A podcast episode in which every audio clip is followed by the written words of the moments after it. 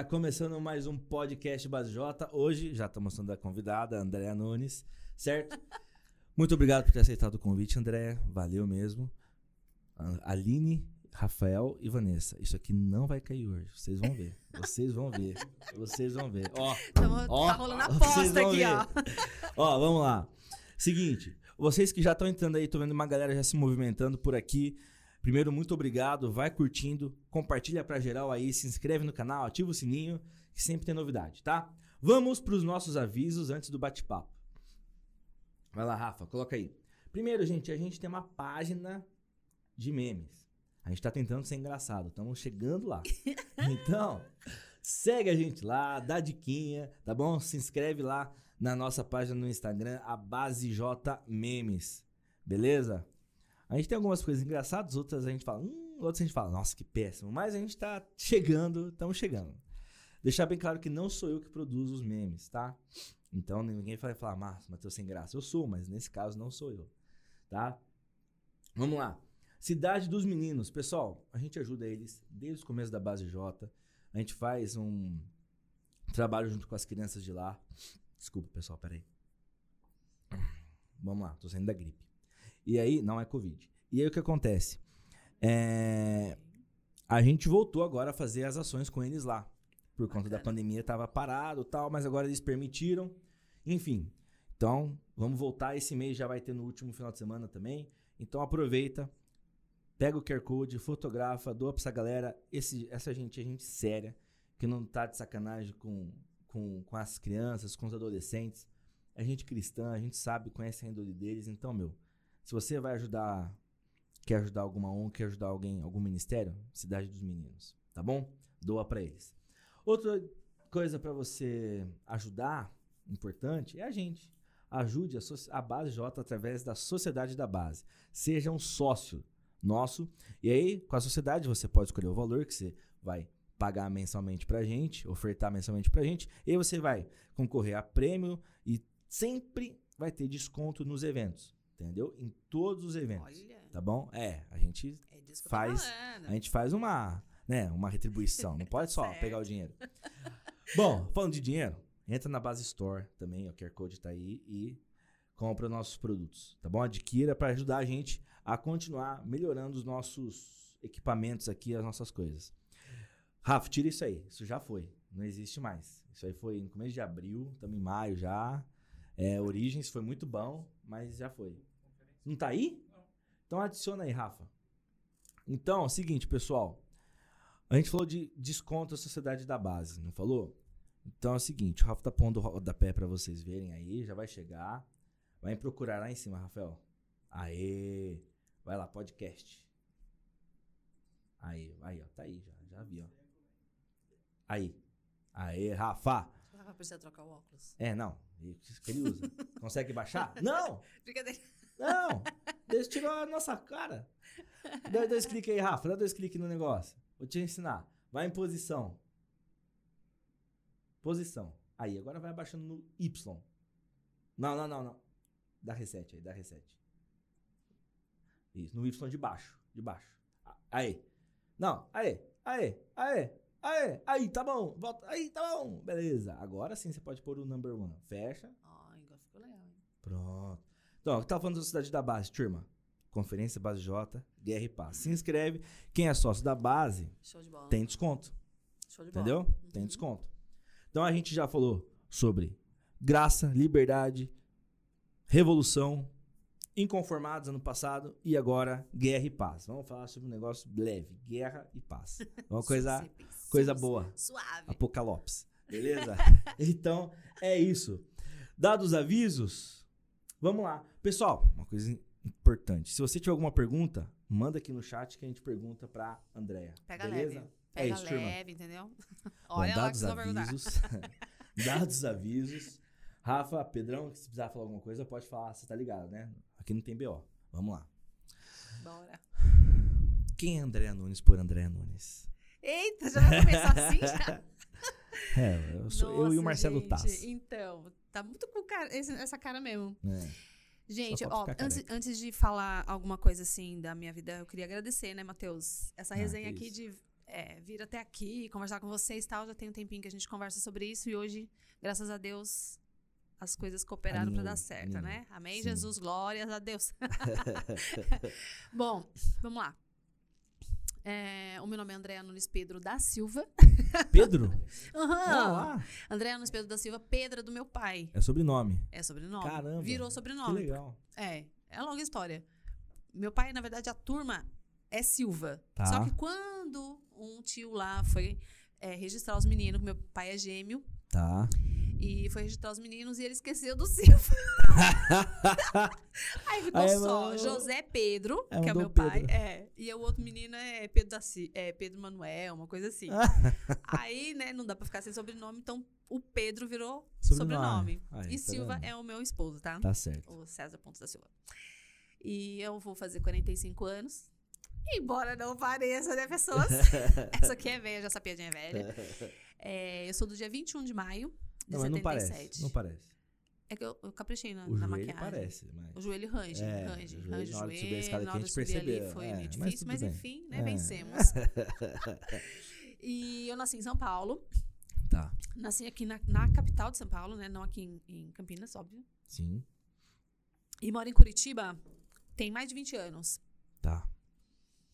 E o que mais que eu posso falar? Sou mãe de do- do- é, dois seres lindos. que não, os meninos são bonitos mesmo. Tem o Raul. O Raul fez 27 e a Isa tem 17. Tá. E eu sou casada com o César. E o que mais? Nós somos casados já há 18 anos. O que mais? Você quer saber? Peraí, o que, que foi, Rafa? Pode falar. O que, que deu aí? Ah, tá travando? Não, mas manda, manda assim mesmo. Tem B.O. não. Vai lá. Tá dando pra ouvir certinho? Dá, tá dá boa? sim. Não, ah, tá de legal. boa. Tranquilo. Então, é que esse negócio é muito chique. Não, Tô é amando não. aqui. Tô me sentindo muito flow, entendeu? e eu sou uma pessoa que gosta de fazer muitas coisas diferentes. Eu fico na chamadinha, você colocou influencer. É. Tomara que eu esteja influenciando de Eu, alguma se- forma. eu fui no boa, Instagram. né, Influencer, assim, é isso que eu vou colocar. É. Tá? Eu tento ser, né? Tento Não, tá influenciar as pessoas para o lado bom da vida. E, mas eu gosto de muitas coisas diferentes. Eu já fiz desenho de moda, eu já trabalhei na área comercial por, sei lá, mais de 10 anos, mais 12, mais tal, então uns 15 anos. É, hoje em dia eu trabalho com marketing digital e social media. E sou cristã, sou promessista desde que eu nasci. Legal. Dei uma desviadinha. Dei uma desviadinha ali na adolescência. Mas a gente, vai né? falar, a gente vai falar disso depois. Sim. É... Pra quê, né, gente? Ai, nada a ver. Ai, que burrice. Muito burrice. Nada a ver isso aí. Não sai da igreja, gente. Não vale a pena, entendeu? Só BO.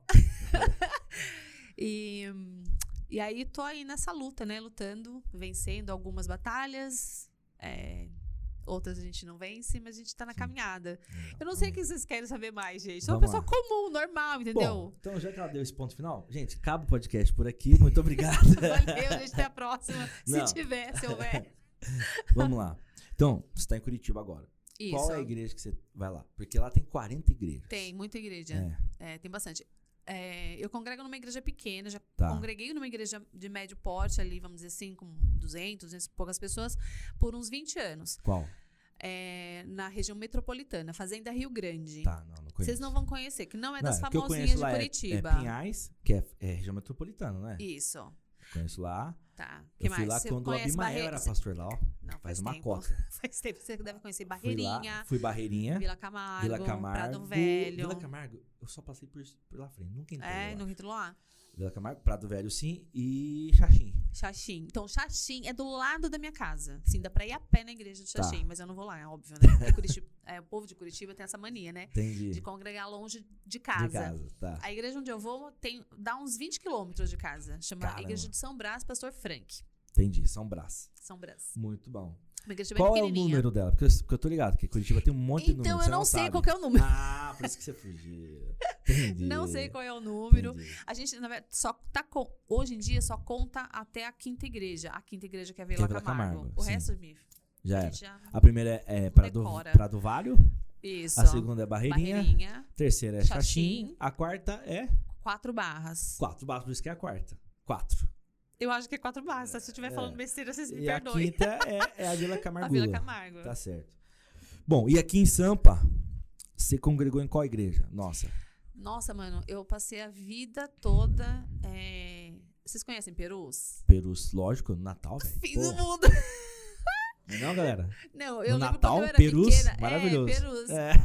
Eu sou de lá, eu passei minha vida inteira lá, e da igrejinha de Perus. A Legal. igreja em Perus, uma época, até foi no quintal da nossa casa. Caramba, que Sério, legal. sério. Hoje em dia eles têm o, a igreja própria, o terreno Tá. próprio. Então a igreja é no terreno da, deles mesmo. Quando Tá. eu vim embora, quando eu saí de. Vim embora, eu falo assim, né? Tipo, nada a ver. Quando eu fui pra Curitiba, é, a gente tava em processo de construção ainda. Certo.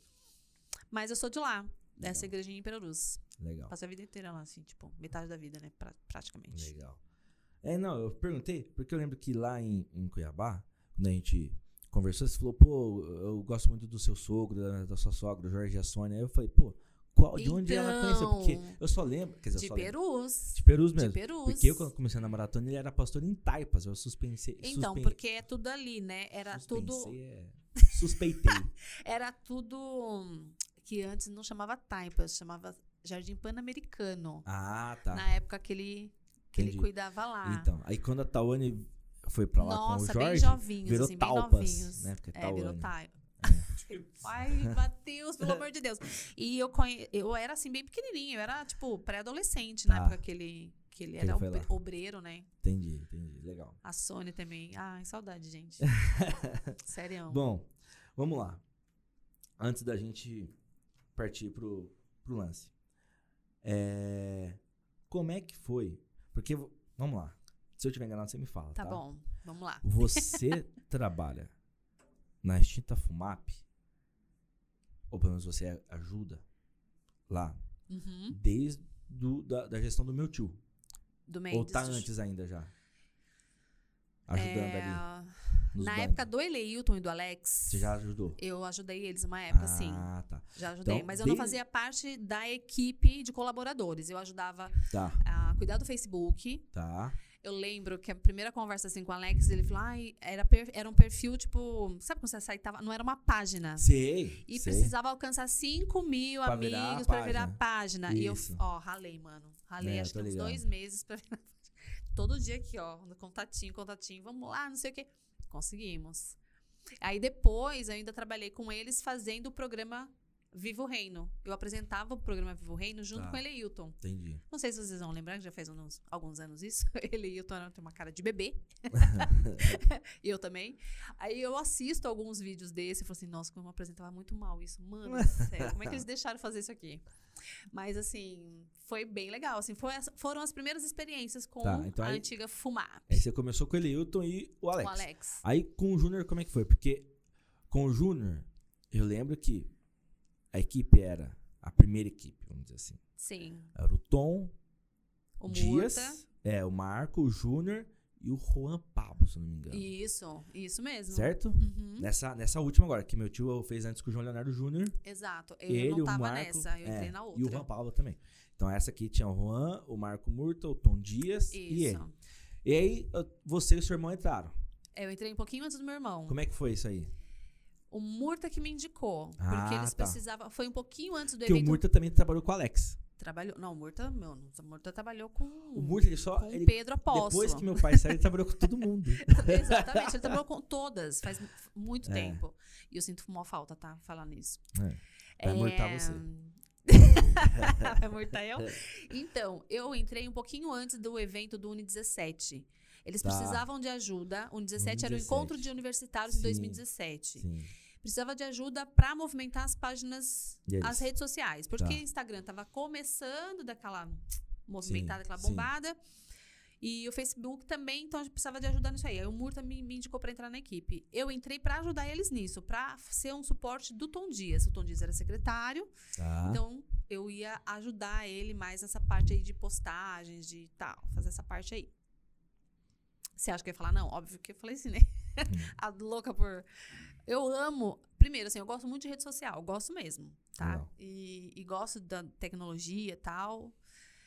E gosto de gente, né? Gosto de falar com as pessoas, gosto de Sim. trocar ideia. Então eu falei assim, cara, eu vou, vou entrar aqui, né? Vamos lá, vamos embora. E. Só que eu me sentia um pouquinho peixe fora d'água, porque eu olhava eles conversando assim, eu falei assim, cara, o que, que eu tô fazendo aqui no meio? Porque eles são muito fera, assim, entendeu? Foi aqueles pastor, né? Tudo pastor e tal. Os caras manjam pra caramba. Eu falei assim, não, mas eu vou me encontrar, eu vou me achar, eu vou, vou me encaixar aqui de um jeito que eles, né, para suprir a necessidade. E de fato, eu entrei para suprir uma necessidade que eles não conseguiam, que era ter tempo para rede social. Sim. A gente tinha conteúdo, a gente tinha, é, eles tinham tudo, só que não tinha tempo Pra postar. para postar, para acompanhar, para ter, porque senão não cresce, né? Sim, Você sabe sim. como que vira um o esquema, bang- né? o bang não é fácil. senão você fica pagando o negócio eternamente. Então eu entrei para suprir essa necessidade. Graças a Deus deu super certo, assim. Aprendi e tenho aprendido muito, assim, mas eu aprendi bastante. O Tom Dias foi super é, receptivo, me ajudou pra caramba. É, o Júnior também, assim, no começo a gente não trocava ideia, né? Eu via nos eventos, assim, de ver ele pregar e tal. Mas quem eu conhecia muito era o Murta, que eu conhecia mais era o Murta. Nem o Dias nada, mas eles me receberam super bem na equipe e logo eu fui realmente me encaixando. Bacana. Sabe, assim, me encaixando, me encaixando, suprindo as necessidades e tal, pauleira. Quando terminou, assim, a, a gestão, eu, ele conversando, falou assim, cara, foi essencial ter você na equipe. E isso me deixa Amém. muito feliz. Legal. Muito feliz mesmo, porque é, eu acho que um completa o outro, sabe? Sim, foi, as coisas foram se ajustando e a gente foi se ajudando. Então hoje Legal. a gente tem uma página legal, é, tem um perfil bacana, com conteúdo sempre atualizado. Vou pra cima, faço todo é, esse trabalho de planejamento de, de todas as redes sociais que a gente tem. Então é bem legal. Eu gosto muito do que eu faço lá. Hum, que bom. E aí tá aparecendo umas coisas diferentes Legal. agora, mas eu falei assim, nossa, uau, então tá, né? ok. E aí, como é que foi pra você? Quem é o líder é o Lisério hoje? Lisério, isso. Como é que foi? É, você simplesmente continuou ou você, tipo, saiu e foi chamada? Entendeu o que eu tô falando? Entendi, claro. Ah, antes. É. Uma coisa que é muito importante. Porque a gente já aconteceu isso antes. Aí você já responde as duas de uma vez, só, Tá. tá? Hum. É... A Tânia aqui, ó. Lembro da Andrea nas, na lojinha da convenção. Muitas risadas. Muitas risadas. É. Bom, Porque eu tô É sempre, seguinte. né, arreganhada. né? Sempre- mas é o seguinte. Quando a gente, em 2017, começou a base J, algumas pessoas falaram, meu, vocês não vão conseguir. Vai todo mundo falar o MAP. O MAP, o MAP. Ah, e a gente falou, sim. não, não. A gente vai conseguir. Em dois meses, a igreja inteira já tava falando base J. Glória a Deus. Então, assim, como é que é? um dos primeiros que ousou, ousou mudar, né? É, acho que foi o primeiro. É, acho que foi o Mas primeiro assim, que ousou a mudar. grande questão que eu quero te fazer. Já conseguiu? Ou a galera ainda tem dificuldade em ser natural em falar ministério jovem em geral? Já. Já, Entendeu o que eu tô já falando? tá rolando. Porque já. FUMAP é rápido, FUMAP. Não, ministério, os locais também. Já mudou. Já virou a chavinha. Mas tá de, bo- não é, é natural já falar. Natural. Jovem em geral. Entendi. Natural. Porque é um trabalho de comunicação isso. Entendeu? Sim. Como é que vocês fizeram isso? Ou, ou só foi? marra. Ou só foi? Não, vamos que vamos. Cara, a gente teve que fazer um trabalho pra. pra- e o jovem geral, que é, que é o que a gente usa agora, Sim. arroba jovem geral, tal, tudo, é, tudo nosso é jovem É. geral. Mas a gente estava assim, trabalhando como MJ geral. Uhum. Aí eu fiz um trabalho de mentoria com o Caio Batista. Acho que Sim. vocês conhecem o Caio, né? Eu conheço. O cara é fera de comunicação e tal. Eu fiz uma mentoria com ele uns três meses.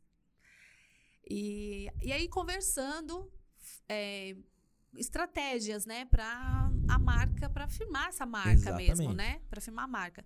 E aí a ideia do Jovem Geral veio dele. Aí a Entendi. gente conversando, ai, que tal esse nome, que tal esse, que tal esse, que aí veio- ficou só Jovem Geral. Eu É. falei assim, ah, vamos mudar tudo para Jovem Geral e vamos embora. É. Mas antes disso, a gente já tinha virado essa chavinha da FUMAP, já, né? nas conversas com líderes de regio- regionais também, a galera também já não pegou, vamos embora. Entendi. É não, isso aí. porque a, eu vou conversar Num primeiro momento eu você. achei que não ia rolar, tá? Vou conversar uma coisa pra você, porque assim. poxa, é- era o meu, é o meu pensamento até hoje. que- É o quê? Meu pensamento até hoje. Ah, Você sai de um mapa pra MJ.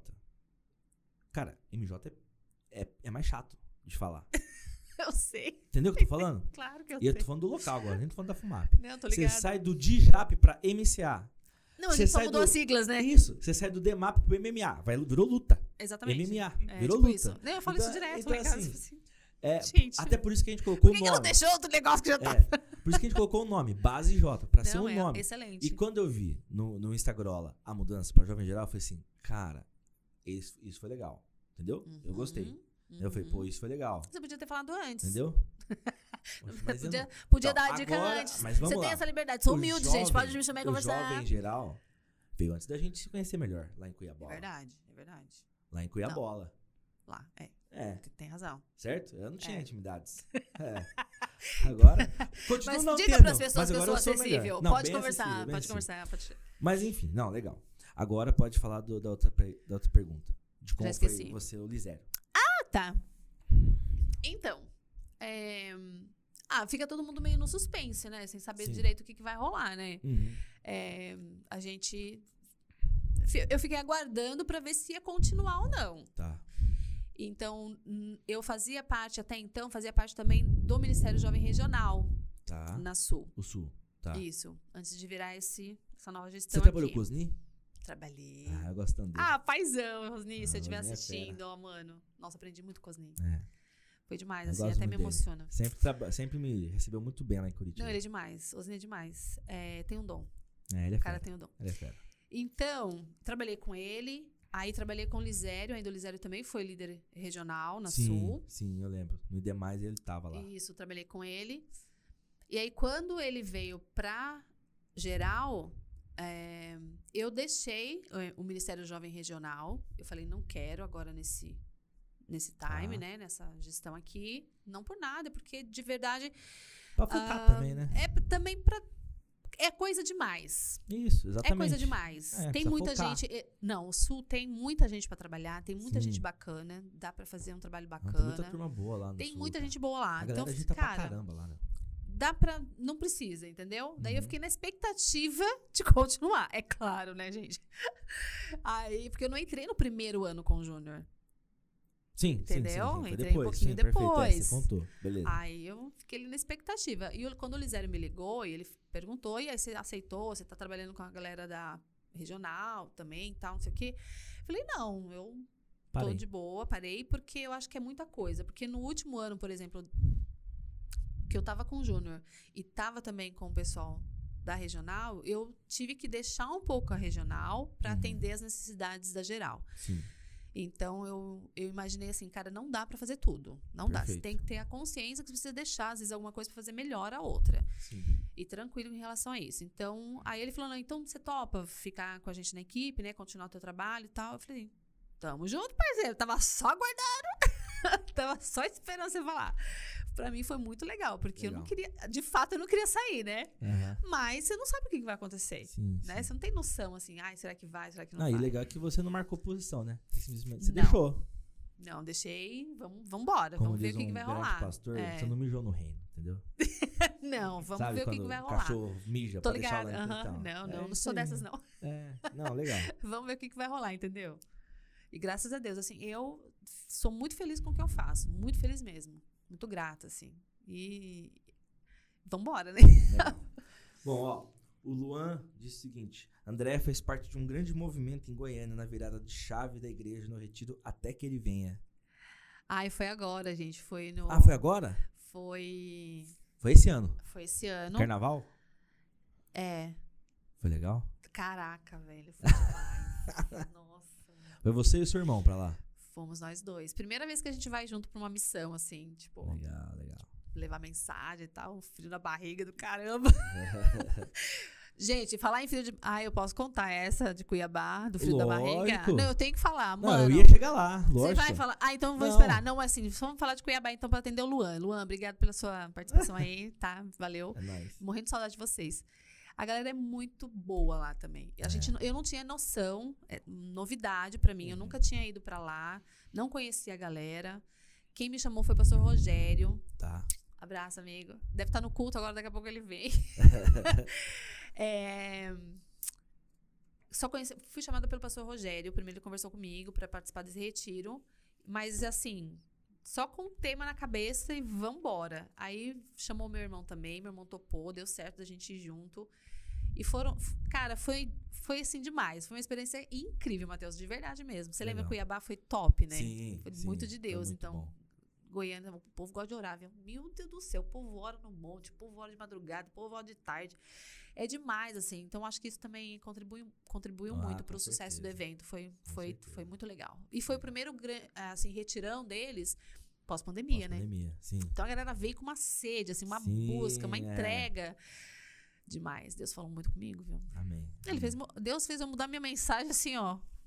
Eu tava com a mensagem aqui escritinha, bonitinha no caderno. Hum, Assim, tudo escrito aqui no caderninho tal. Anotei no caderno, né? Meu irmão com laptop da é. Mac e eu com meu caderninho, né? As minhas anotações. Cara, um pouquinho antes, assim, de, de ir pra frente pra pregar, é, muito nervosa, óbvio, né? Mas confiante em Deus, né, mano? Você, pai, você me trouxe até aqui, não faz passar vergonha, pelo amor de Deus. Aí, uma irmã saiu do lugar dela, assim, cara, veio na minha direção e falou no meu ouvido o que eu tinha que falar. Isso nunca aconteceu comigo. Nunca, nunca tive essa experiência. E porque Deus já estava trabalhando no meu coração na hora do louvor. Tá. Tinha umas palavras em coisas que se repetiram em vários louvores, em louvores diferentes. Tá. Aquela frase foi ficando dentro do meu coração, mas eu era muito, eu tava muito teimosa. Falei, não, mas não tem nada a ver com, não, não é isso. Eu escrevi outra Uhum. coisa. E teimando, entendeu? Quando eu contei isso pra minha filha, minha filha falou: Nossa, mãe, teve que Deus usar a pessoa pra vir lá e chegar na tua cara e falar no teu ouvido pra você entender que Deus já tá falando com você. E foi bem assim mesmo. E foi demais. Foi demais, assim. Legal. E foi tremendo. Um negócio assim, sobrenatural. Não, eu falo que foi muito saber. especial. Foi sobre o que que você falou, no fim das contas? Eu tive que contar a minha história, meu Ah, tá. Deus. Deus fez eu contar a minha história. Entendi. porque falava sobre superação, sobre O pessoal daquele Mudar, Centro-Oeste gosta né? de superação. né? o pessoal gosta, né? É, Cuiabá Até que ele foi venha. supere. E era assim, olha, até que ele venha, faça tal coisa. Até que a- o nome do retiro, É. né? Até que ele venha, trabalhe isso, trabalhe aquilo. Mas os louvores que eles cantaram falavam sobre história, mudando, Entendi. que Deus mudou a minha história, que Deus tra- tra- trabalhou minha história, tal, tal, e foi falando disso. E de fato, foi o que aconteceu comigo. Legal. E eu fiquei com aquilo na cabeça, não, não vou falar. Eu não vim aqui para falar, eu não vim aqui falar de mim. Aham, Eu não vim pra isso. Entendi. E, mas não adiantou, não. Não teve, falou. não teve jeito, eu tive Entendi. que contar, tive que falar. Pessoal, ó, eu tô vendo que tá uma galera falando aqui. Quem tiver pergunta, pode mandar. O Luan pediu pra você falar das luzes do chão. Ah, do, do, do horto, da oração no horto? Eu não sei. Conta das luzes no chão. Oração no horto. Ah, que- vocês já foram no horto fazer oração no, no monte? Já. Tem, tem gente que fala oração no monte, tem gente que fala oração no horto, né? É. É que aqui tem a Hortolândia, que é a cidade, a pessoa vai achar que é da Então, cidade. eles- Não, brincadeira. A galera lá é assim, terminava o, o, o culto da noite, Eles iam pro monte. eles davam um tempinho, comiam, faziam um lanchinho assim, e eles já iam pro monte orar. Caramba. Na primeira noite eu não fui. Meu irmão nunca tinha ido. Eu não sabia que meu irmão nunca tinha ido, gente. Porque eu já fui quando eu era pequena, até adolescência. Depois, quando eu fui morar em Curitiba, também fui algumas vezes. E eu já tinha Uhum. visto, de fato, é, acender as folhas, né? Vocês já viram também? Não, eu não. Confesso que eu nunca vi. Sério? Sério. Mano. O negócio é. Mas que que tá, é tá isso? ligado? O Não, que, que é isso tá perto ligado? do que os discípulos viram? Eles viram umas Então, luzes mano, mas, mas era, exatamente repente, é Moisés isso. É porque é uma coisa assim e- e sobrenatural, entendeu? É sobrenatural, Ah, é fora do comum. Entendi. o negócio começar a brilhar do nada, você acha que. Aí você pega na mão, não tá brilhando mesmo, é a folha que tá brilhando, cara. E meu irmão nunca tinha visto. Então, assim, pra ele foi até mais especial, talvez. Porque eu já Legal. tinha vivenciado essa experiência e ele ainda não. E todas as vezes que eles foram pro monte orar, lá, né, pro horto orar, aconteciam essas coisas. As pessoas viram anjos, né, e Que tal. legal. Então foi, foi uma coisa, assim, muito, muito especial mesmo. Amém. Bem legal. Bom, é... Tá tudo bem com o Pedro? Ele saiu. Pra pegar. Nossa, demora, hein, velho? Tô com fome. Viu? Ah, só porque eu falei. Ô, gente, qualquer coisa, se estiver falando muito rápido também, que É, eu falo rápido. Vamos lá. Então agora eu vou falar um pouquinho de Cuiabola. Meu pai, meu pai não, o Edson chamou eu e meu pai pro Supere e chamou você também pro Supere, certo? É, isso aí. Primeiramente, eu queria te falar. Meu pai também depois me contou. Meu Ah. pai falou, pá, Matheus, André me mandou isso, olha que legal. Eu falei, é, pai, às vezes a gente nem sabe, né? E aí uma palavra muda tudo. Quando chegaram na mesa, a gente almoçando. E aí, pô, muito prazer, Matheus. E você quem é, meu pai? Você é minha filha. É minha filha. Ah, é filha também. eu tive que contar pra ele porque isso me emocionou muito, assim, sabe? Ai, gente, eu vou chorar várias vezes aqui. Ai, eu não queria chorar. Ai, eu sou muito manteiga derretida, mano. É, Ó, tem foi, manteiga derretida foi... no lanche que vai Fica tranquila. Ai, gente, eu falei que não ia chorar, mas não tem jeito. Cara, porque, assim, o, tá é, com o fome? pastor. Primeiro, você tá com fome? Mais ou menos, Mais mas ou eu sei menos. que vocês estão Você com aguenta? fome. a- É, Não, aguenta comer. o você. Não, você aguenta Comer comer? e falar? É. Não. É de boa mim, pra de você? boa, de boa. Só não Tranquilo. pode cuspir no microfone. Brincadeira. Deixa comigo. Porque assim, o pastor, é, o, o Edmilson, é, é aquele tipo de, de pessoa que você admira, que você olha e fica assim babando nas mensagens dele, né? Eu tenho. Cara, eu sei que tem um monte de gente que talvez ele veja depois, eu- é, a galera da família vê, mas eu não, eu não, não tem como não falar isso. Eu fiquei muito nervosa quando eu soube que ele ia, porque eu não tinha visto o post com as fotos de vocês quando eu aceitei. Uhum. Quando eu vi, eu falei, meu Deus do céu, não pode ser. Na hora eu printei e mandei pro meu marido. Amor do céu, olha quem que vai estar lá também. Eu fiquei muito nervosa, porque é aquela pessoa que você admira, que você paga pau, né? você entendeu? Porque é, é, é um modelo pra mim. Então eu falei assim, cara, eu não tenho a mínima condição, senhor. Aí o meu marido, muito sábio que ele é, falou, André, em primeiro lugar, quem tá te chamando pra ir? Toma cega. Espírito Santo de Deus tá te chamando. É Deus, que- Deus que te, é Deus que tá te convidando. Segundo lugar, o pastor, ele é um cara experiente. Você acha que ele vai é, deixar transparecer alguma coisa? Você acha que ele não vai. Ele é um cara inteligente, é um cara que já tá na estrada há muito tempo. Ele não vai é, fazer você ficar envergonhada e tal. Vai deixar você se sentir à vontade. Ele é esperto, ele não tá, não nasceu ontem. Uhum. Então ele vai tratar ali como igual, não sei o quê, e foi, e foi muito assim que aconteceu. Então, naquele domingo, quando, a gente foi, quando eu fui almoçar, que eu sentei na mesa, já, ti- já tinha almoçado. E o irmãozinho chegou e ele se apresentando, ah, esse aqui é meu filho, esse aqui não sei o quê, e essa aqui é filha também. Ah, é filha também. Eu, Ai, meu Deus do céu, eu não aguento, é muito amor. então foi muito especial mesmo, assim. Eu fiquei muito nervosa, porque ele é, é um, um modelo pra mim, né? Uma pessoa que eu admiro, sempre admiro. Lá em casa, a gente é muito fã. E a Sul também, a galera da Sul gosta muito dele, É, das mensagens, percebi tudo. ele era do sul gosta dele. Gosta muito, tá, Nunca tá lá percebi. direto. Eu ia lá E- todo, mas nunca percebi É, tá lá diretão. Não, é verdade Não, mesmo, né? Pode vir, pode vir, pode vir. De boa, pode, pode passar. E aí eu. Eu fiquei um pouco nervosa por causa disso, porque eu falei assim, cara, é uma pessoa que você admira e você vai estar no mesmo E ambiente que, que ele, também para levar a mensagem, né? Então, assim, é, óbvio que não tem como comparar, são ele tem um dom, isso é muito muito claro, né? Além de ser de estudar, ele lê muito e tudo mais, mas é, a gente reconhece quando a pessoa tem um dom mesmo, né? E eu até naquelas uns, uns dias antes eu vi um post da da, Ma- da Mariana, Uhum. da tua irmã, falando justamente sobre isso, falando dele, né, que ele fez o casamento, casamento. tal, não sei o quê, e que ele tem o dom da, ora- da oratória, e falou várias coisinhas tal, que profundo, tal, e eu falei assim, ai meu Deus. É lindo mesmo, é bem por aí mesmo, né? Tudo que eu pensava, ela tava escrevendo exatamente coisas que eu pensava. Então, pra você ter noção, assim, da importância que foi, eu já falei pro Edson também, lá de Cuiabá, o quanto es- esse evento foi importante no meu ministério, porque pra mim foi um divisor de águas também. Porque a gente fica com muito medo, às vezes, de fazer as coisas, de aceitar desafios, porque a gente se acha incapaz. Só que, assim, não tem como comparar, obviamente, a minha capacidade com a do Edson, com a do Matheus e etc. Não, para, para, Ou- entendeu, galera? Só que assim, eu tenho que confiar no Deus que me escolheu. Eu tenho que confiar que se é o Senhor que está me chamando, Ele é fiel para cumprir e Ele vai me capacitar. Então, assim, Você nós tá lá, temos tem um propósito. tem um propósito. E tinha, né, Matheus? Uhum. Havia um propósito. Porque, de novo, o Senhor os, me usou ali naquele momento para falar com pessoas que precisavam ouvir aquele tipo de linguagem, aquele, aquele tipo de mensagem, aquele testemunho, aquele.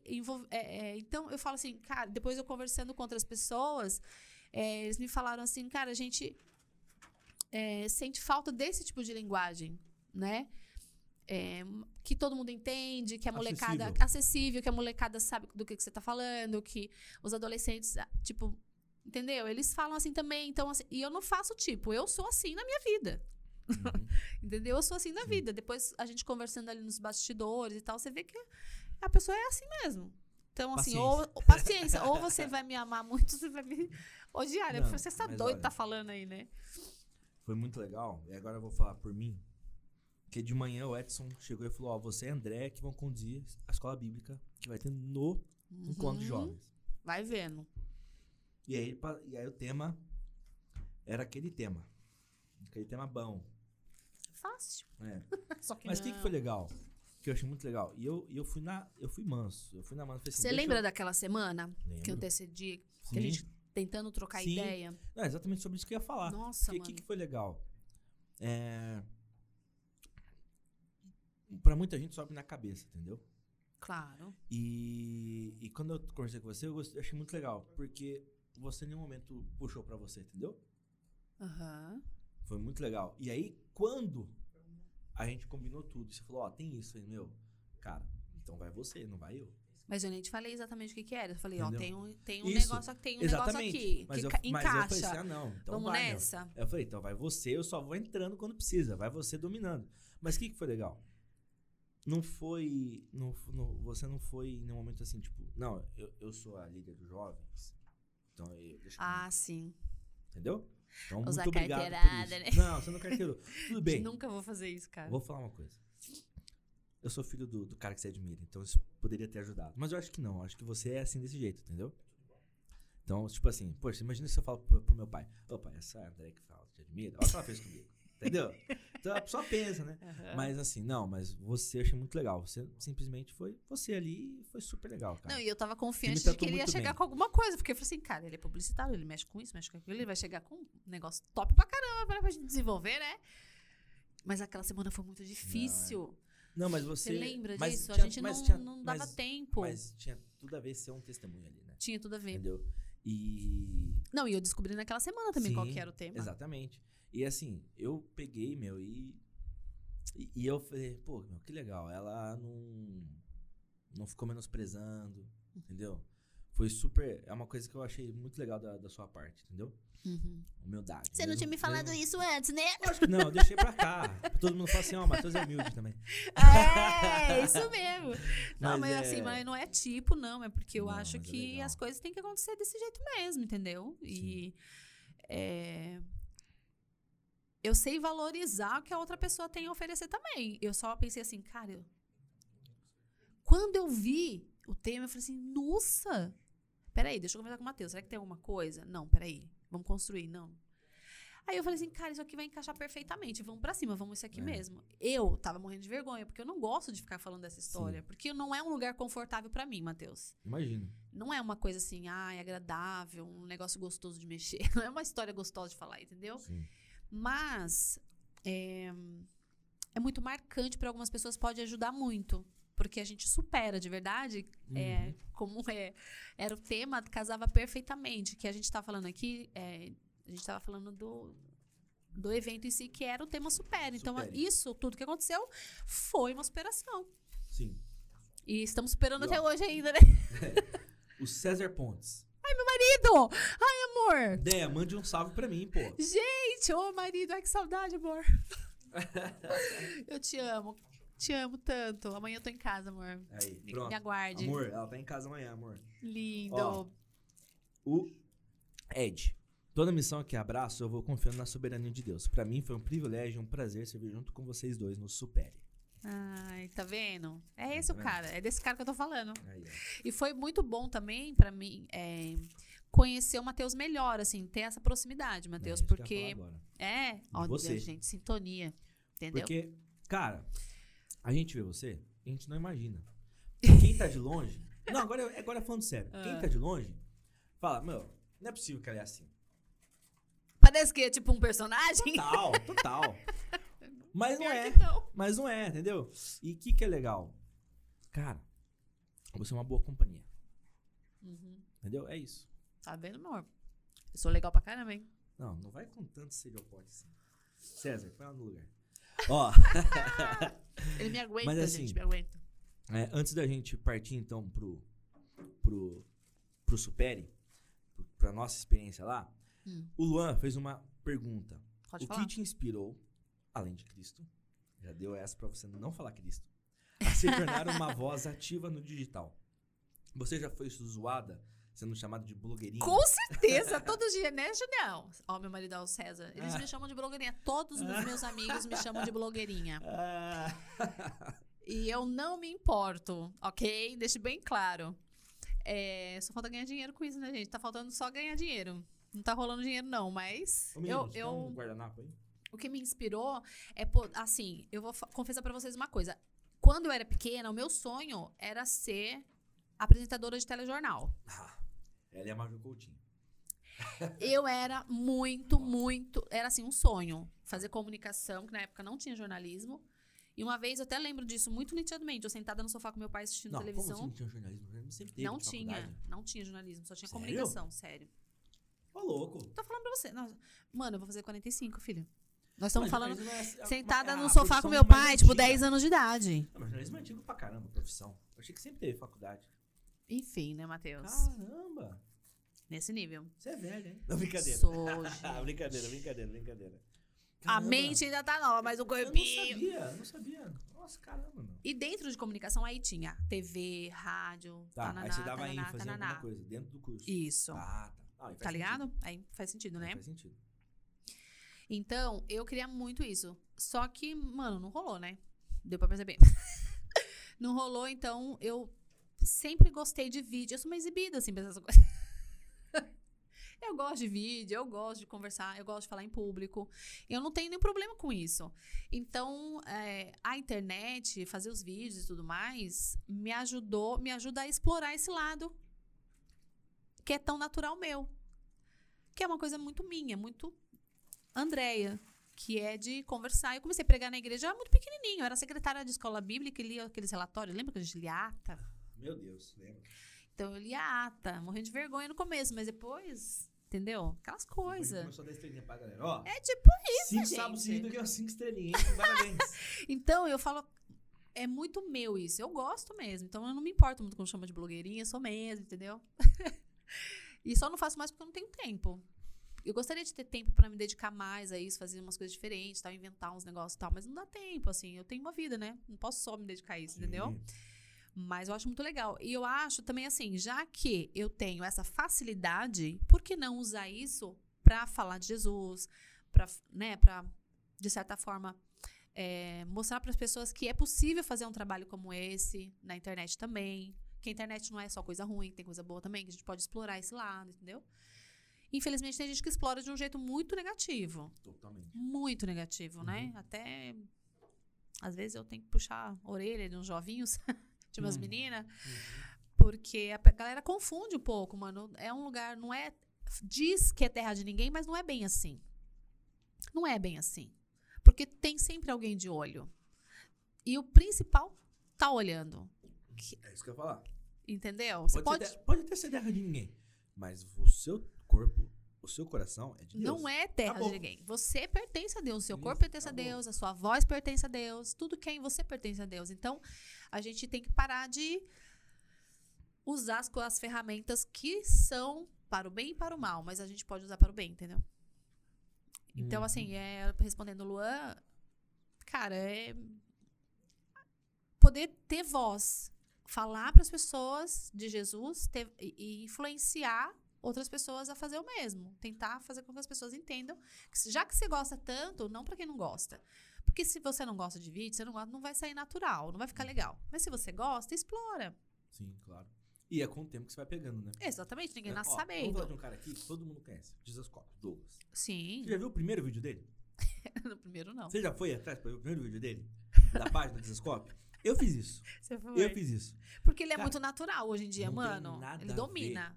Não tem nada a ver com os vídeos que ele faz hoje. Não tem nada a ver. Sério? Nada a ver. Alguém abre pra E ele mim? falando não. Ele falando não. Ele, ele sempre foi muito natural. Sim. Mas a edição, tal, pá. O cara tem a manha. Ah, hoje, então. Entendeu? Que você só vai pegando isso Com o ritmo. tempo. Com o jeito. tempo e com dedicação. Você tem que treinar. É É, treino. lógico, Ah, é você vai fazer uma coisa, não ficou legal, você É. vai fazer outra, vai melhorando. outra, ele não tinha barba.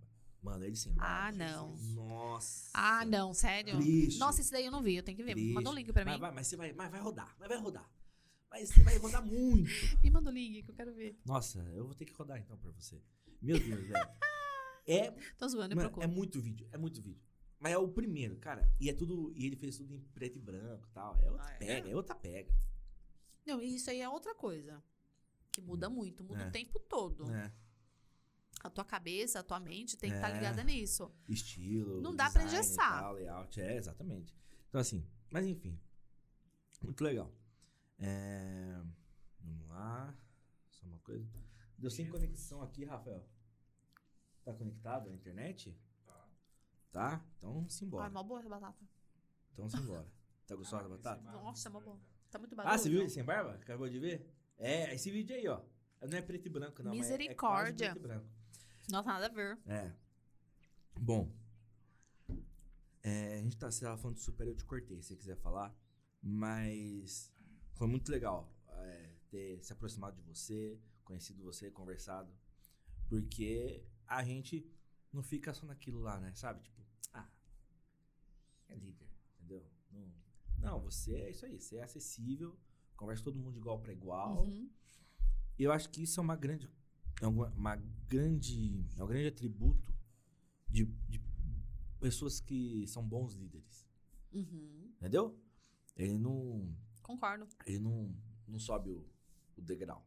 Concordo com você. É aquilo que o, o nosso querido Mano Brown falou uma vez.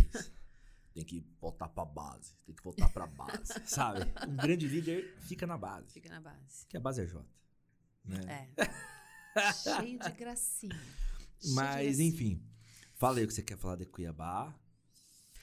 Aliás, deixa eu te falar uma coisa antes, pra você aproveitar e comenta se quiser. É, fala aí. O que aconteceu com você em, em Goiânia? Goiânia, aconteceu comigo lá. Sério? Não desse jeito. Não foi desse jeito. Foi assim, meu pai acabou de pegar, eu falei assim, cara, tá tudo errado que eu preparei. Aí eu não fui almoçar, falei, eu vou preparar agora. Que a gente falou no sábado à tarde, certo? Sim. Foi sábado à tarde Não, ou foi domingo? fizemos domingo de manhã. Foi domingo. Uhum. Não, então, então, A gente então eu fez- não tomei café e ah, fiz, então foi isso. entendeu? Eu não tomei Você café e preparei. antes de mim, eu fiz Isso. o, o último ali. Eu não tomei café e, e fui preparar. À noite eu falei assim, cara, tem nada a ver, velho. Tipo assim, tinha a ver, tava conforme o tema que ele pediu, Sim. mas não é por aí. Aí eu falei, Mas não é um negócio tudo. que vem assim É. na tua cabeça e fala, ai, o Espírito Santo te incomodando, falando você, você É. fala, não, tem que, vou ter que mudar. E às vezes acontece isso lá na hora. É, Não dá mesmo. entender por que, que isso acontece, gente. É só você tá atento à voz de Deus.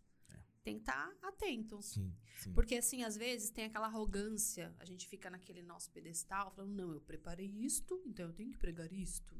Uhum. Quem falou? Às vezes, não. Às vezes você vai precisar mudar algumas coisas em cima da hora mesmo. Não é que seja ruim o que você já tinha preparado. Mas é que às vezes Deus quer te usar justamente de uma forma diferente. Você precisa ter experiências com Deus. Como é que a gente tem experiências com Deus? Existe coisa mais maravilhosa do que experiências como essa? Uhum. O próprio Senhor, assim, o Espírito Santo de Deus vir e te orientar, te dar orientação, fazer você mudar algumas coisas, ajustar outras, e aí aquela, aquilo sair melhor, sair do jeito que Ele quer realmente. Sim. E não quer dizer que você não se preparou antes, que Com você não certeza. orou antes, que você não estudou o que precisava estudar, não é isso. Mas Deus quer, Deus quer ter experiências boas com você, quer que você Sim. tenha suas próprias experiências com Ele. E aí, a- essa é uma das formas. No- É isso que eu vejo. Sábado, domingo passado, foi domingo passado que teve a feijoada, Rafa? Domingo passado que teve a feijoada aqui? Foi. Então, domingo passado a gente encerrou o curso Prática da Pregação. Aham. que o Ed ministrou aqui pra gente. Quem quis, quem quis se inscreveu e participou. E ele falou uma coisa que, de alguma forma, isso pra mim, dá, nas vezes que eu comecei a fazer isso, isso me deu essa brecha. O que, que ele fala? Meu, você tem que estudar e, e entender e, e entrar de tal forma no, no que você escreveu que você vai internalizar aquilo. Uhum. E aí você não vai precisar mais do papel. É isso. Entendeu? Aham. Que é isso que ele faz. Entendeu? Por isso que ele não usa o papel. E aí, a gente, eu fui. Isso ele me falou isso antes já da- do curso. E É. eu sempre tô tentando fazer isso. Tem vezes que eu não consigo. Mas. Eu tento, É, sempre que eu possível. tento. E ele, e ele fala: não, mas pra fazer isso, cara, você tem que estudar muito. E tem que, ficar, É. tem que se dedicar muito. E quando a gente internaliza, e é isso é impressionante. Sempre que eu consigo fazer isso, vem muito mais do que o normal de insights na hora da gente falar, porque ah, o exemplo que eu pensei é esse. Puxa, mas na hora que você tá pregando, me vem um exemplo e fala, putz, é muito melhor que esse. Aí você joga o outro exemplo. É. E isso é o Espírito Santo. Com certeza. mudando a sua mensagem. Mas é, é um insight que ele É. deu pra você naquela hora, assim, não, vai por aqui, ó. Pá. Sai. Eu falo assim que a palavra simplesmente sai. Eu lembro de É. Goiânia, exatamente, de Goiás, exatamente assim. As palavras saíam. E parecia que eu só escutava depois que elas já tinham saído da boca. Então, Matheus, você não tem Muito noção doido. que é isso. Eu falei, depois. Cara, você não tem noção. Sabe assim, sai. As frases saíam, assim, simplesmente. E depois que eu racionalizava aquilo, vinha assim, nossa, eu falei isso mesmo, gente. Uhum. Foi muito, muito incrível. Depois, Legal. no outro dia, os outros, os, tinha todos os pastores estavam lá, tá? Da convenção inteira. e eles vieram conversar comigo depois. É, e uma coisa muito interessante aqui que fica para as mulheres. Uma das coisas que um, um deles me disse foi assim: olha, a gente fala dessas coisas com, com a galera. A gente fala sobre coisas assim, como você falou, na igreja também. A gente também prega sobre isso. É, só que eles nunca ouviram de uma mulher. Uhum. Dessa forma, tão Uhum. aberta, sendo uma mulher. Então isso marcou muito eles. E, cara, eu não. Não sei, tenho a mínima ideia. Só sei que Deus falou comigo primeiro. E depois. é, com eles também, né? Transmitiu para eles também. Amém. Isso é muito Bom. legal. É muito bom. Bom, a gente falou do supere. então vamos superar mais uma vez, André. Vamos superar. Vamos, espera mais uma vez. É o seguinte, pra quem não sabe, é, a gente já falou bastante, a gente foi lá pra Cuiabá, eu, meu pai e a Andréia lá. Isso. E aí, ah, tava tendo escola bíblica, e o tema... Qual era o tema? Você lembra do tema? Eu não lembro. É, Superando os vícios. Vícios. Era isso, né? era. Tema da escola bíblica, superando os vícios. Aí o Edson chegou pra mim e falou assim: Você já conversou com a André? Tá tudo certo? Eu falei: Edson, fica tranquilo que eu tô resolvendo. E eu comecei a conversar com ela depois que ele falou comigo que estava tudo certo. Tipo isso, gente. que eu confesso que eu tava tão preocupado com a minha mensagem que eu tinha esquecido disso. E aí eu falei: Não, vou falar com ela, pode deixar. E a gente começou a trocar uma ideia. E aí a André falou o seguinte: Cara, é o seguinte, eu tenho uma história. Foi.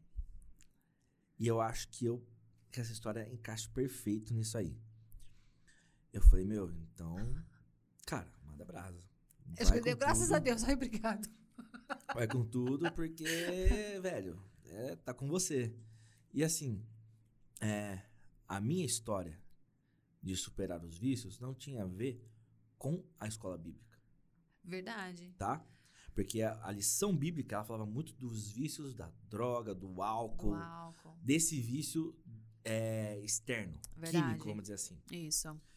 E o meu vício, eu falei lá, Que foi muito e bom a galera que falou, a galera que sabe, no primeiro Cubo Mágico, em 2017, eu falei, falei, galera, ó, o papo foi sobre sexo. Eu falei, meu, eu já fui viciado em pornografia, para, para abrir o jogo. Aham. Eu acho que isso fez muito moleque ganhar confiança. Com entendeu? certeza. E aí você abria pra mim, uns moleque de boné pra trás, assim, É, sabe? com certeza. É.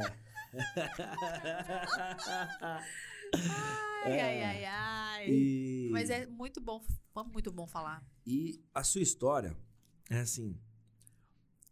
Eu queria que se você conseguir contar aí pra gente, porque quando você contou e depois você contou de novo pro meu pai, enquanto você contava era assim, cara, como ela dá risada? Como ela consegue ser feliz? é sério. E eu falava, meu, ela não precisava nem ter subido ali. Esse momento aqui da mesa com meu pai já valeu tudo.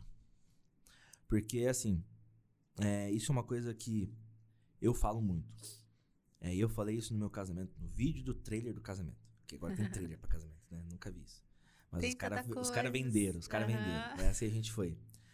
E é uma coisa que eu sempre falo pra Tawane, pros meus pais, ó, meu, não interessa o que acontece, a gente tem que estar sorrindo, tem que estar feliz.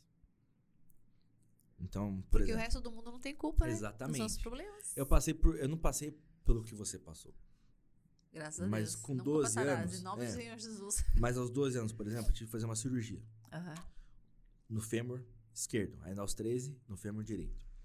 Mas a Caraca. primeira cirurgia, é, a mesma cirurgia, o mesmo problema.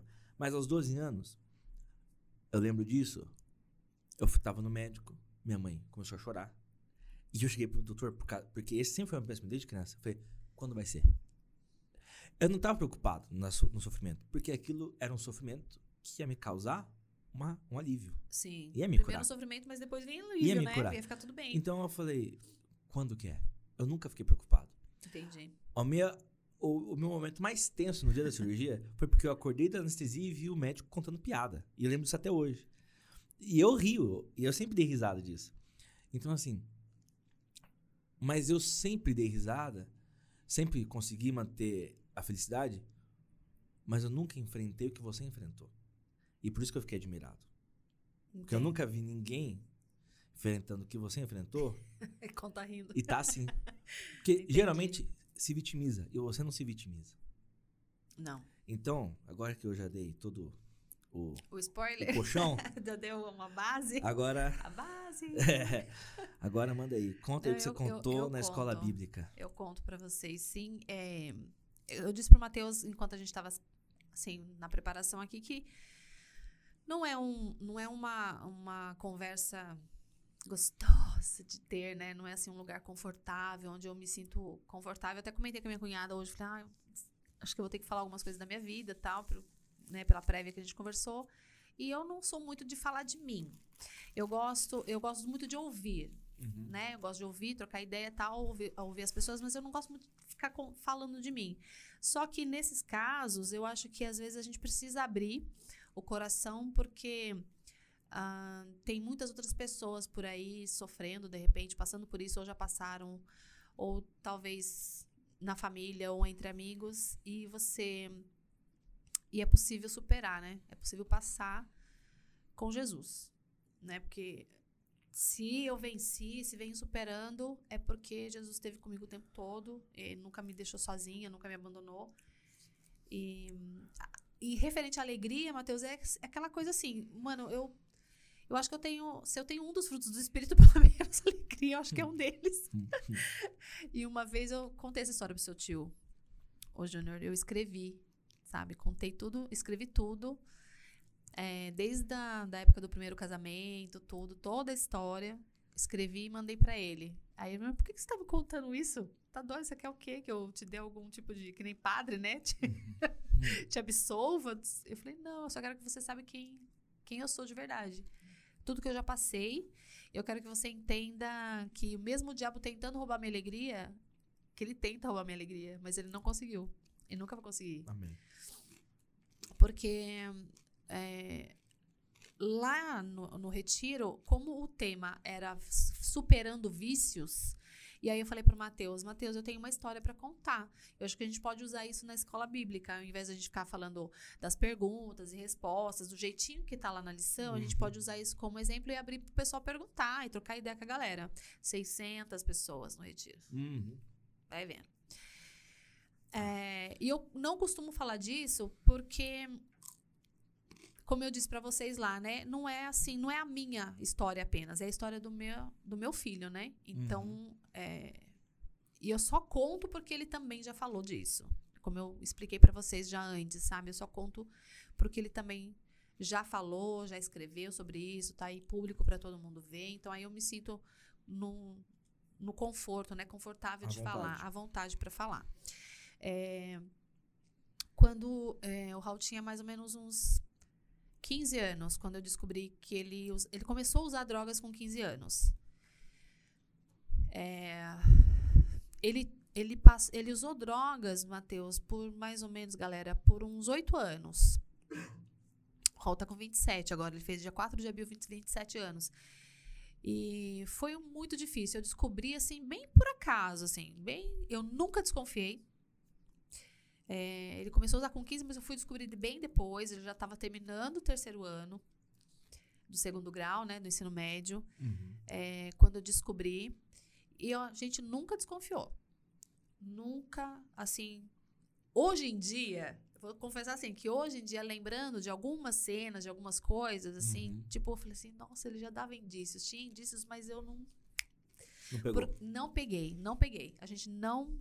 Porque assim, o Ra- Raul é batizado na é, também nasceu na promessa, batizado na igreja, batizado no Espírito Santo. É, a gente fica com essa. Com essa, como se tivesse uma bolha, né? Uma redoma em volta Hum. do filho, né? Em volta das pessoas. E não é bem assim. Ahn, e, e aí ele começou usando ali é, aquele narguile, narguilé, será como é que chama aquele troço? Como é que vocês pronunciam? Eu não sei se, como é que fala. E Molecada maconha, narguilé é. Acho que é isso aí. E maconha e tal, mas eu, Raul usou de tudo. Depois de já, muitas conversas depois, bem mais tarde, ele já, aí nas, né, trocando ideia, assim, conversando sobre o assunto, depois, bem depois, ele, ele me contou, né, que ele usou de tudo, só não usou crack. Mas o resto ele usou tudo. Nas baladas, usou aqueles metafetamina, tudo coisa arada, assim, e o predileto sempre foi a cocaína, né? Que é a mais cara. Fumou todas as coisas dele. É, cheirou todas as coisas boas que ele tinha, de, de valor que ele tinha, ele acabou com tudo com dro- usando drogas. Ele sempre teve ótimos empregos. É um menino extremamente inteligente. Não é porque meu filho, mas é gato. Muito bonito. Hum. Ele é muito bonito, muito inteligente, conversa muito bem. É, E como ele, a gente estava sempre na igreja, acompanhando ali e tal, sempre conversamos. A gente não é aquele tipo de família assim que ai, nunca fala sobre os assuntos. Tipo, não é assim. Entendeu? Sempre Sim. conversamos. Só que assim, eu trabalhava o dia inteiro. é, o meu esposo também. Então o Raul ficava muito tempo sozinho. É, eu acho que tudo isso contribui. Foi pela influência dos amigos da escola. Também, né? Pela cu- curiosidade, aquela influência dos outros dos amigos. Então, quando eu descobri, eu tinha, ele tinha usado o meu um cartãozinho de memória que estava no meu celular e ele usou. E aí eu peguei de volta, porque eu tinha um evento que eu queria tirar foto, eu queria meu cartão de memória para poder guardar as fotos no cartão de memória. Sim. Quando eu encaixei de volta no, no celular, tinha fotos dele usando Droga. fumando lá os trecos tudo. Tá. Ai, gente do céu, meu. Olha, sinceramente, uma das coisas mais difíceis que eu já passei, porque eu fiquei assim em choque. Eu falei assim, mas não é possível que eu tô vendo isso. Não, deve ser fake, deve ser montagem, deve ser qualquer coisa, mas não era, gente, era verdade. O menino que tava ali conversando comigo, que tava indo comigo pra igreja, cantando no grupo de louvor. Ensa... Gente, fica esperto, mano. É, junto com a galera ali, sabe? Andando junto, indo pra retiro, sabe? Destruindo a vida, né? Destruindo as oportunidades da vida. Então ele ficou oito anos. O Raul passou por três internamentos, três overdoses, é, três tentativas de, de suicídio, porque chega uma, uma época que ele não. Chegou uma época que ele não conseguia mais, ele não conseguia se ver fora disso.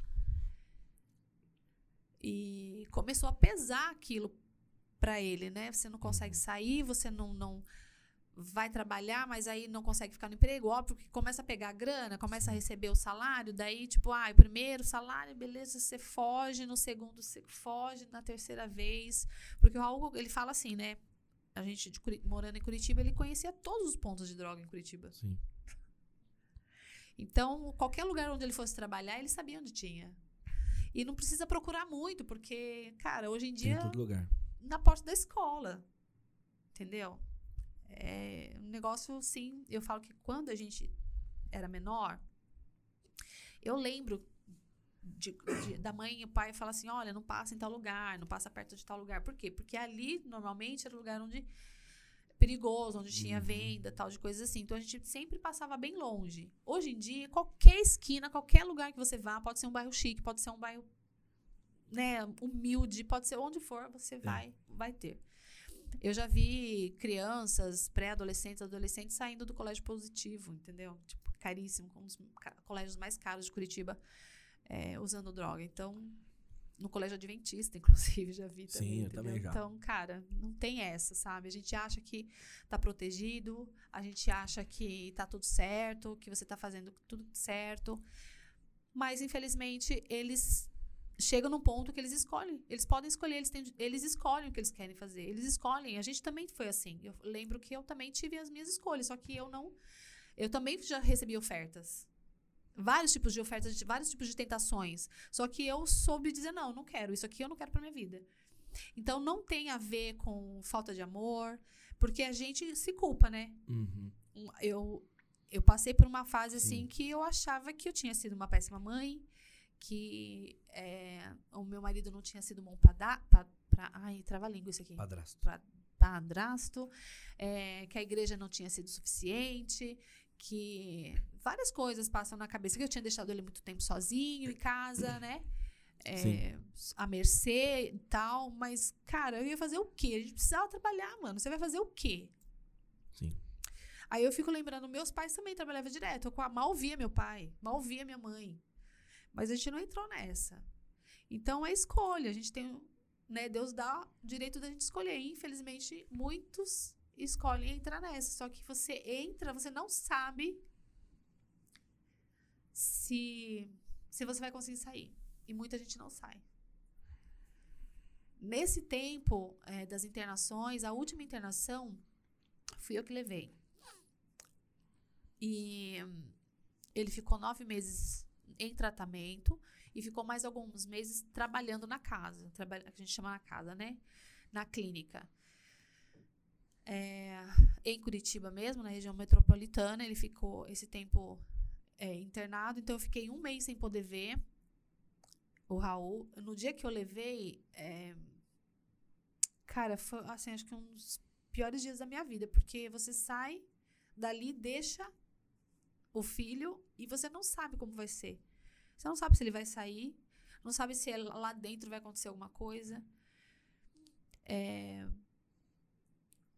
E foi muito difícil tomar a decisão de levar ele lá, porque, inclusive, foram amigos meus de, de Curitiba, que, amigos da Igreja do Barreirinho, Isaías, Manuel, que me ajudaram a achar essa casa. E foi uma benção na vida dele, porque eu não sabia o que fazer. Eu não sabia o que fazer.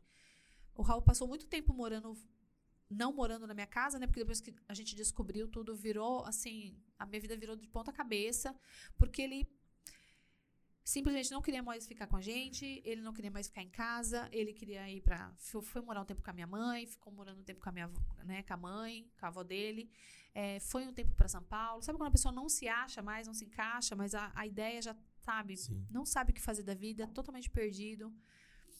E a gente não tinha que fazer, não tinha como segurar, entendeu? E por um tempo eu até achei que fosse bom, né? Não, beleza, vai morar com a avó, então vai dar tudo certo, né? Porque vai dar bom, né? Mais amor. Talvez eu não tenha amado o suficiente. Mas não deu certo. Não era bem por aí, né? Não é falta, não, nunca é falta de amor. O que eu quero dizer para vocês é isso, né? É, pode existir casos, tá?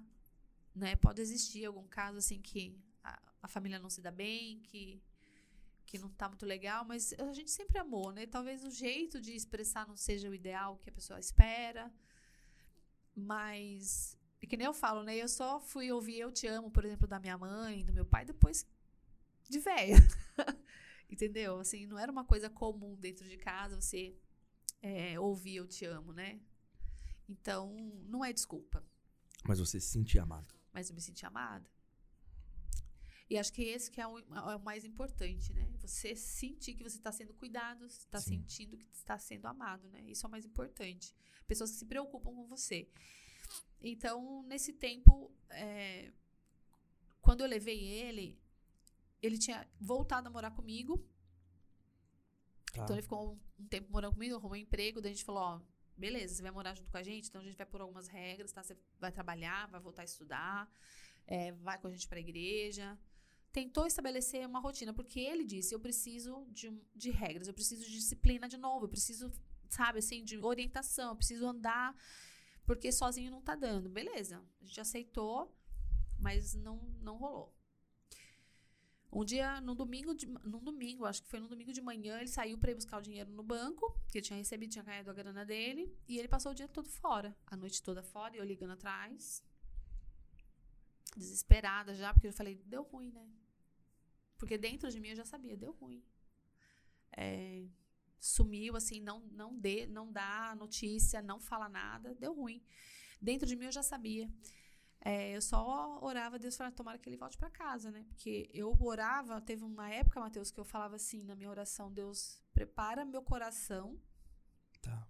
pro momento que vai chegar alguém aqui em casa falando, Raul morreu. Porque na minha cabeça, no primeiro momento, é, você não vê que vai, vai ter saída, porque a pessoa não, não busca ajuda. Parecia que ele não queria ser, sair dessa. E não é assim. A pessoa quer, mas às vezes ele não consegue. Não tem força. Não tem forças. E de verdade, gente, tem muita gente que quer e não tem forças. Por isso que eles cometem suicídio, porque ele não tá mais. Não consegue, é sempre decepcionando as pessoas. Eles decepcionam porque eles prometem que vão parar. Eles tentam parar e não conseguem. Aí, essa decepção, essa frustração uma atrás da outra, vai causando uma falta de sentido de viver. Mas graças a Deus, depois de todo esse tempo, depois desse internamento, ele conseguiu sair. Então você vê assim, hoje já, ele já tá. É, fez 27, tem 3 para 4 anos já que ele não usa nada. Ele casou, tem uma bebezinha, né? Então, assim, ele também tá superando todo dia, porque é que nem ele fala assim, não tem uma vida normal mais. Uhum. Desculpa. Não existe mais uma vida. A minha vida nunca mais vai ser normal. Eu nunca mais vou poder, por exemplo, estar tá numa rodinha, a galera, sabe assim, ah, vai Sim, sim. tomar uma cervejinha ali, a galera no churrasquinho, Não, não e ele rolar. não, não vai rolar, não, ele não pode. Então, assim, os amigos de antes não podem mais fazer parte da rotina dele, ele tem que deixar alguns amigos, não pode sair mais com algumas, algumas pessoas que ele saía antes, não, não podem mais fazer parte Porque da, tudo é gatilho. não pode, tudo é gatilho. Então, é, tudo é diferente. Toda a rotina tem que mudar todo uma, uma- um, ao seu entorno para que você não caia de novo. Porque os gatilhos estão muito próximos. Então, e quando a Bíblia fala assim que o diabo está como um leão tentando tragar, é isso, gente. Tem a, a nossa volta tem ali o leão tentando nos tragar. Pro Raul é droga, é o vício da droga, né? Pra você talvez seja outra coisa, pra mim talvez seja outra coisa. Só que a gente tem também os anjos do Senhor ao nosso redor nos Amém. protegendo. A gente tem também Jesus Cristo, né, Deus lutando por nós. A nossa vida importa. Então eu acho que assim, hoje ele tá livre, ele tá vivo porque Deus quis, porque de verdade teve momentos que a gente não sabia onde ele estava, noites e noites sem notícia, ficava dias sem saber do Raul. Ficava muito, muitos dias sem saber dele, sem, sem ter notícias dele. E trabalhando, né? E tudo isso trabalhando. Eu trabalhava na RUMAP, que é a antiga RUMAP, trabalhava no Ministério Jovem Sul. Quando entrei na FUMAP, ainda ainda estava nessa época de luta.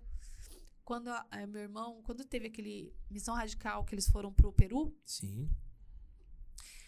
na- durante aquela viagem foi o dia que o Raul chegou, depois desse domingo que ele passou a- o dia Certo. inteiro, a noite inteira fora, ele chegou de manhã em casa com o rosto todo ensanguentado. Eu não sei o que aconteceu, eu perguntei o que foi. Eu acho que foi uma briga, mas ele nunca vai contar a verdade. É, tava todo marcado, rasgado o rosto, a roupa toda suja. Parecia que tinha sido uma briga. E e a hora que ele chegou em casa, eu tava sozinha, eu vi ele assim, e eu falei assim, meu Deus do céu, o que que aconteceu? Eu nunca tinha visto. E, mas, e era meu filho, você entende? Que é, Sim. tipo, meu, o que que eu faço aqui? O que que eu faço? Vai pro médico, leva pro médico, o médico não quis dar ponto, porque, ah, isso aqui é briga de molecada, briga de maloqueiro, não vou dar. Não deu ponto, ele ficou com uma marca, assim, feia, porque eles não quiseram dar ponto no, onde cortou, sabe, perto da boca. É, tem sequelas, né? Fica sequelas. Ele tá limpo, tá livre, não tá usando, mas tem sequelas. E se Jesus não quisesse, isso que eu penso, poxa, se, se a vida dele não importasse, né? Se não tivesse importância, mas tem importância.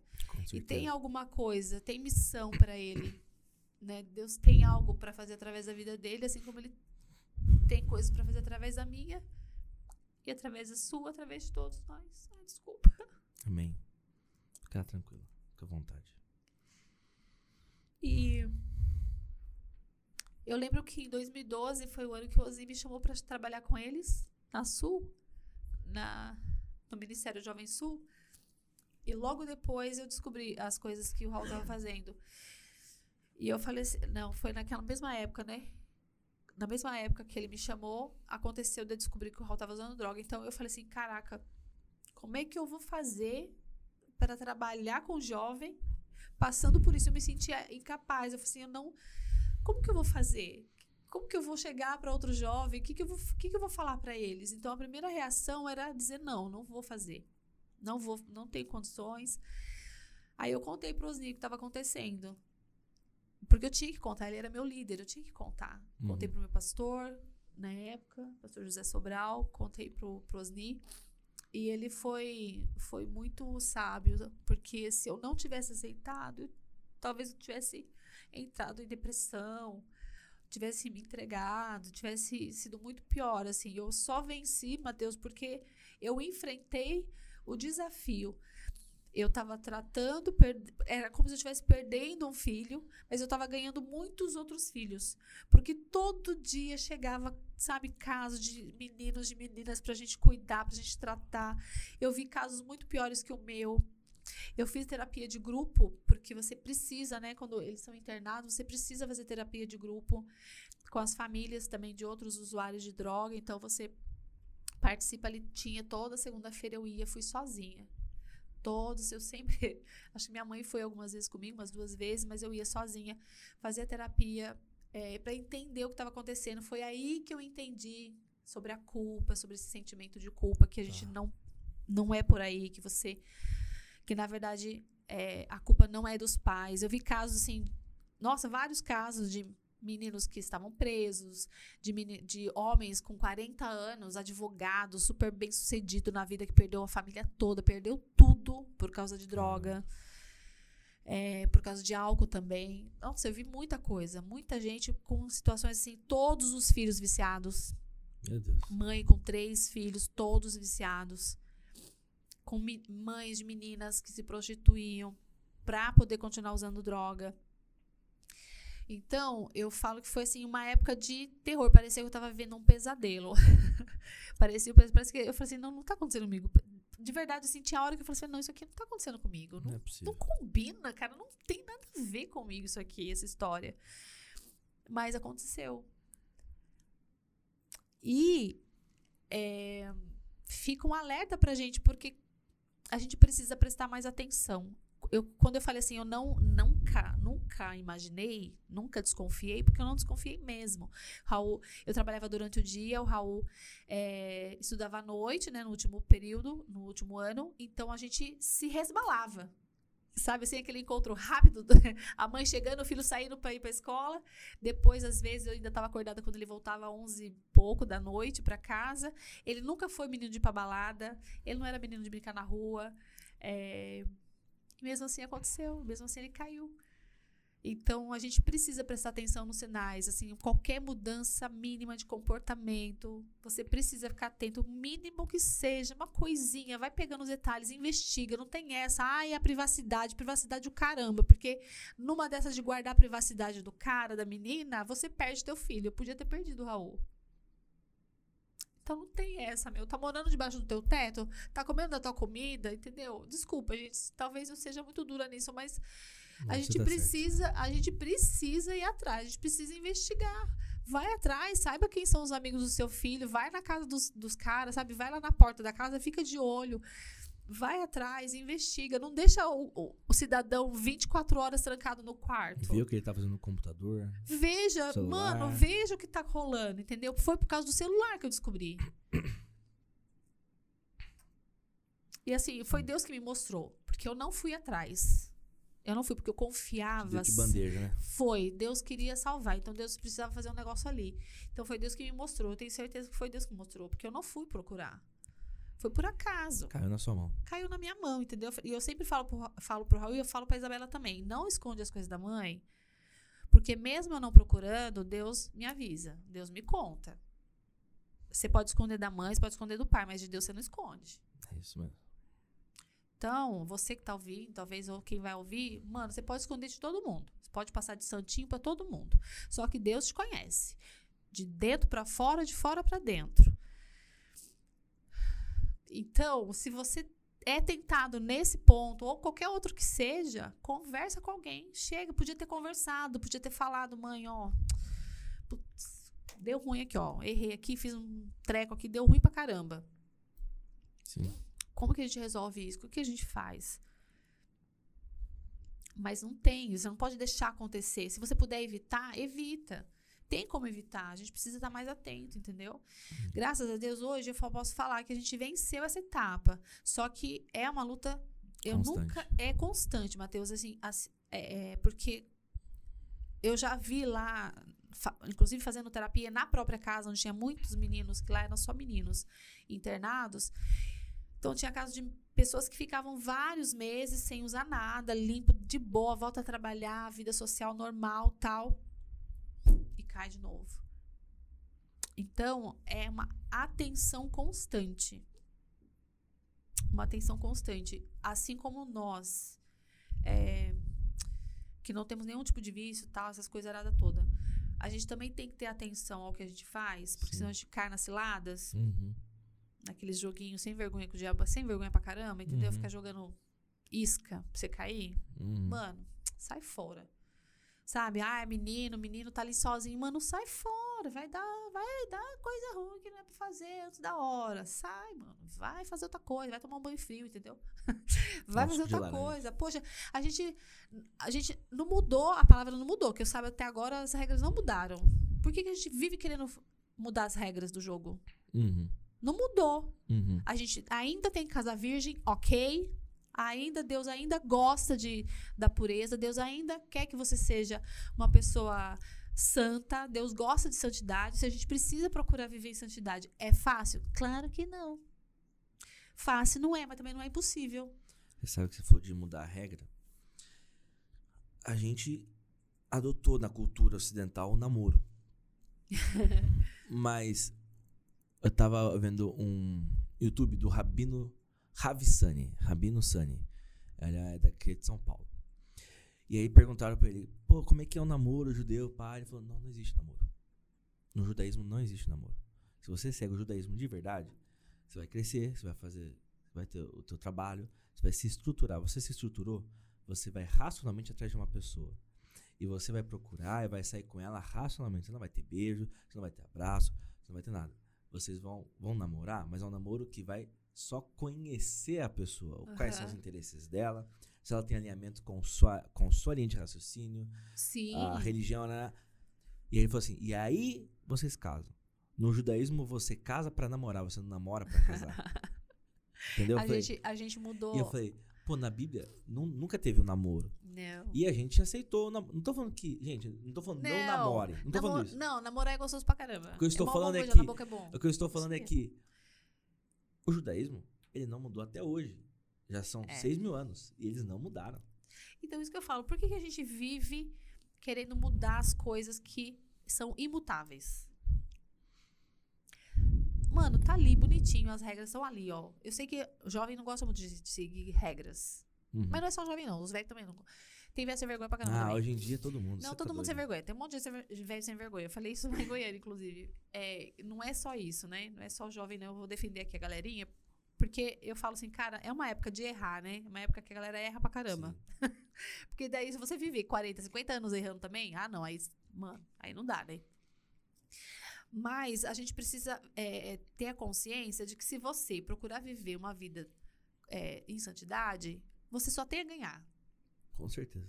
Porque vai dar muito errado. Ficar experimentando aqui, experimentar ali, experimentar aqui, experimentar ali. Cara, isso vai dar muito errado. Vai dar muito ruim isso aí. Uhum. Tem doença, tem, sem contar o envolvimento emocional ali, Sim. né? to- que E envolve a escolha correta.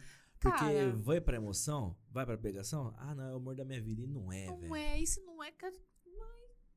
Depois, ó, não adianta ficar chorando lágrimas de crocodilo, entendeu? Daí depois que dá ruim, você vai pro pastor, pastor, me ajuda, deu tudo errado aqui. Mas depois que você já fez, tinha que consultar antes. É isso mesmo. Você tem que trocar ideia com as pessoas antes, pedir conselho antes. Não depois que já deu a coisa, deu ruim, Estabelecer as regras antes do casamento. Não adianta fazer depois. Matheus tem uns negócios que aí depois vai mudar. Não muda, Não meu. muda, piora. É. Tem que estabelecer as regras Não antes. vem com esses negócios que, ai, porque ele vai Não. mudar depois, não vai mudar nada. Não muda. Depois aí que ele vai achar seu dono, entendeu? Achar que é dono da. Não, é, os dois lados. Os dois lados. É. Tem mulher também que é assim, né? É. Não, não é nem o dono, é assim. É a preguiça, às vezes, também. É, a, a minha função Por é tirar o lixo. E eu não tiro. Pô, meu. Tá louco, velho. A sua única coisa não tá fazendo? A única função da criatura é. tirar o lixo. A gente tá falando de tirar o lixo, que é uma coisa suave. Isso, isso, isso. Ah, isso. é só uma. Mano, é o lixo. Qualquer É. um leva o lixo pra fora lá, entendeu? Ah, Isso. ele não levou, vai lá você e leva. Isso, mas, não gente, briga, vai lá e leva e Mas tem que pronto. estabelecer todas as regras Mas antes. conversa É, antes. É. Tem coisas mais sérias, ó, tu vai querer ter filho, não vai querer ter filho. Tem um monte de gente que não Sim. conversa. Ah, eu Isso. gosto de cachorro, eu não gosto de cachorro. Ah, eu gosto de passarinho, mas eu não gosto de passarinho. As coisas mais simples que você acha mais bobas são as- a- os motivos de briga depois. Sim, sim. Finan- tanto na parte financeira. O que, que você quer da vida? Você quer morar na. O que, que você quer fazer da sua vida?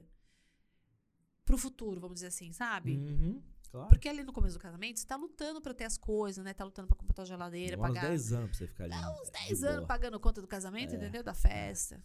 Montando, mobiliando a casa. Vai vendo. Isso se você não tiver neném, né? E se tiver Isso. neném nesse processo Ah, aí não, no aí meio. são 22 anos por, aí ne- é- por criança. exatamente.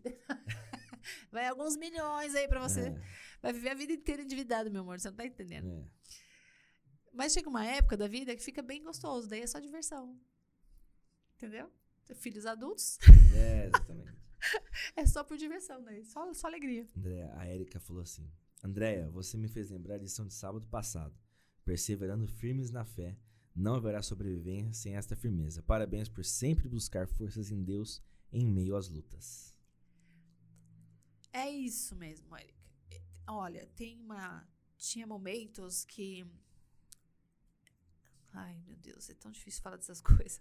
É porque eu me sentia muito sozinha. Você se sente muito só. É, E nessa hora não tem terapeuta, não tem família, não tem mãe, não tem pai, não tem marido, não tem ninguém que te ama. Todos te amam, todos te apoiam, mas família, né? Meus, meus irmãos, minha mãe, meu pai, todo mundo apoia, me apoiou muito, me ajudou muito. Mas tem momentos que você se sente muito sozinho. E momentos que você fala assim, eu vou perder. E isso não era falta de fé, não. É porque todos os indícios, tudo parecia levar para esse lado. Nesses momentos a gente faz uma oração meio de, de alguns profetas aí, né? Tira minha vida. É. Aí sei, eu, eu questionei assim, Deus, é cara, pra era mais fácil, vida. era mais fácil não não estar aqui. Seria mais fácil se eu não tivesse aqui. Eu já pensei sim, pensei sim, Mateus. Seria mais fácil se eu se o senhor me levar, tá tudo certo. Aí só que daí vinha aquela outra uma outra voz na minha cabeça e falava assim: você ainda tem uma filha para criar. Sim. Você ainda tem uma vida toda para viver. Ainda tem muita coisa que eu marido. quero fazer através da sua vida. Você tem um marido, você tem pessoas que te amam. Então, assim, mesmo que dê tudo errado, mesmo que ele não consiga, mesmo que você perca aqui, Eu sou Deus. eu sou Deus, né? Amém. Eu não deixo de ser Deus. Amém. Aí eu lembro de pessoas, às vezes, que ficam doentes, pessoas que, né, morrem, às vezes, com câncer, algumas coisas, assim, bem pesadas, né? Eu, eu perdi algumas pessoas muito amadas, assim, muito, muito amadas. E a gente fala assim, mas por que, né, Deus? Muita gente pergunta por quê. E eu, eu fico assim, hoje em dia, eu, depois de tudo que você passa na vida, eu só fico, agradeço, Deus, obrigada. Mesmo que tenha sido doloroso, mas obrigada, tá lá, tá dormindo, tá esperando o seu galardão. E eu falo assim, olha, eu não sei se- quantos anos eu vou viver, mas os anos que eu viver, eu vou contar, eu vou cantar o grande amor que Deus tem por nós. Amém. Ainda que, sabe, assim, eu não tenha mais nada, mesmo que eu não receba nada, porque eu já recebi muito. Deus me, me abençoa muito.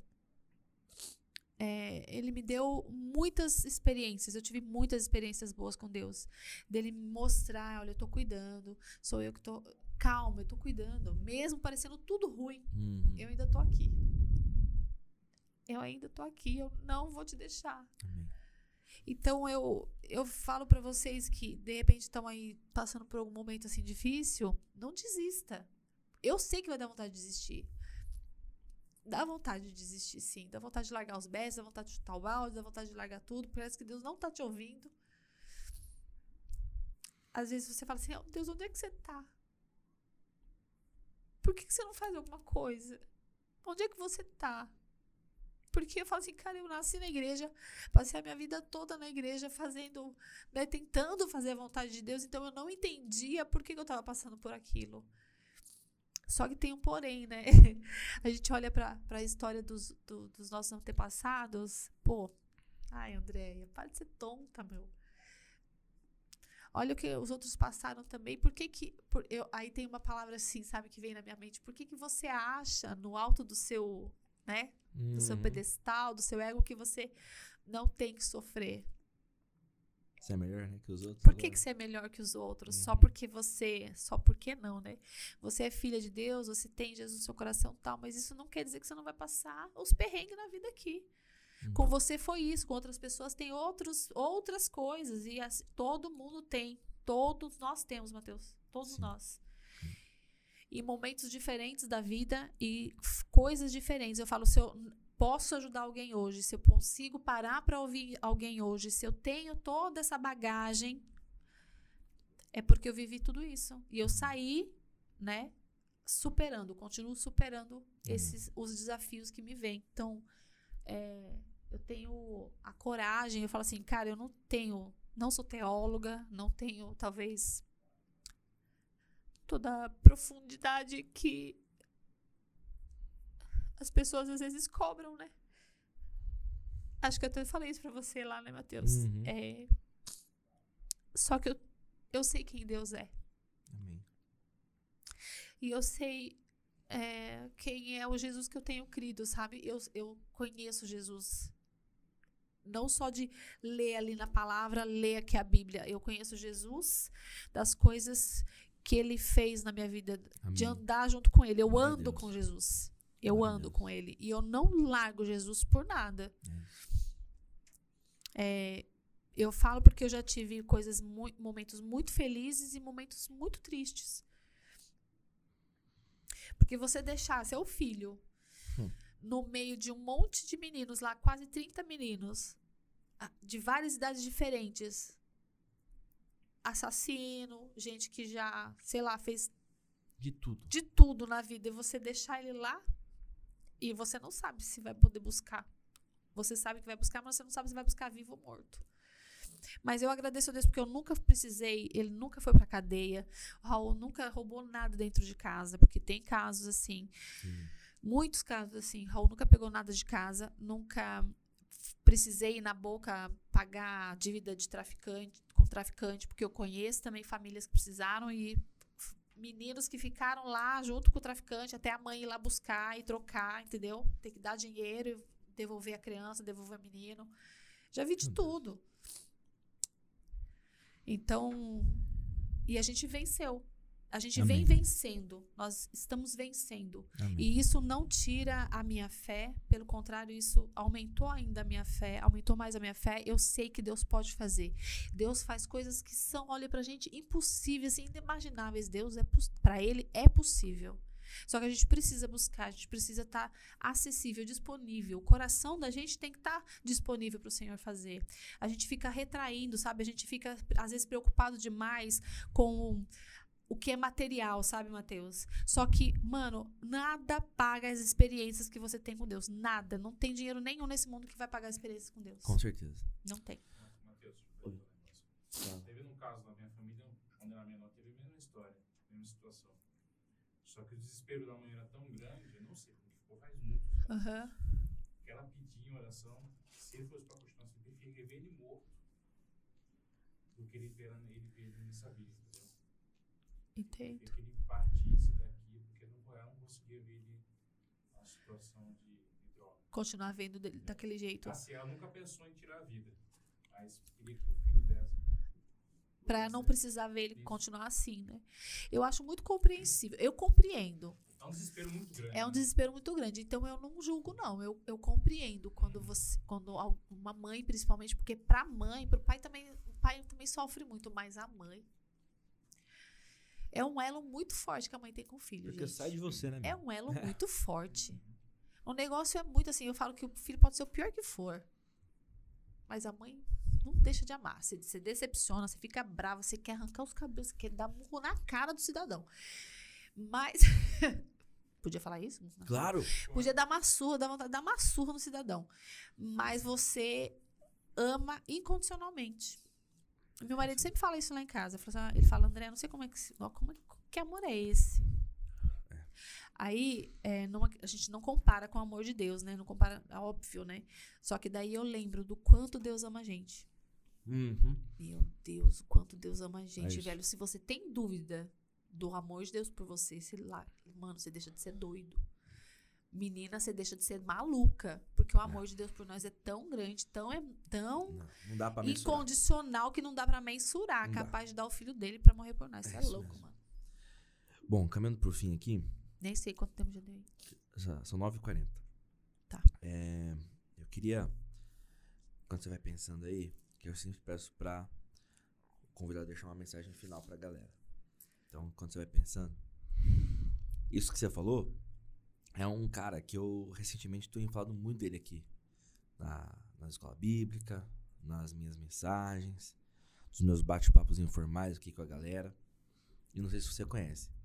Um judeu chamado Viktor Frankl. Aham. Ele não é muito famoso no Brasil. Porque a logoterapia, ele é um psiquiatra. A logoterapia, a terapia que ele criou, que é essa logoterapia, não foi muito in- in- introduzida aqui no Brasil. Ela é muito forte nos Estados Unidos, aqui no Brasil não. Não sei por quê.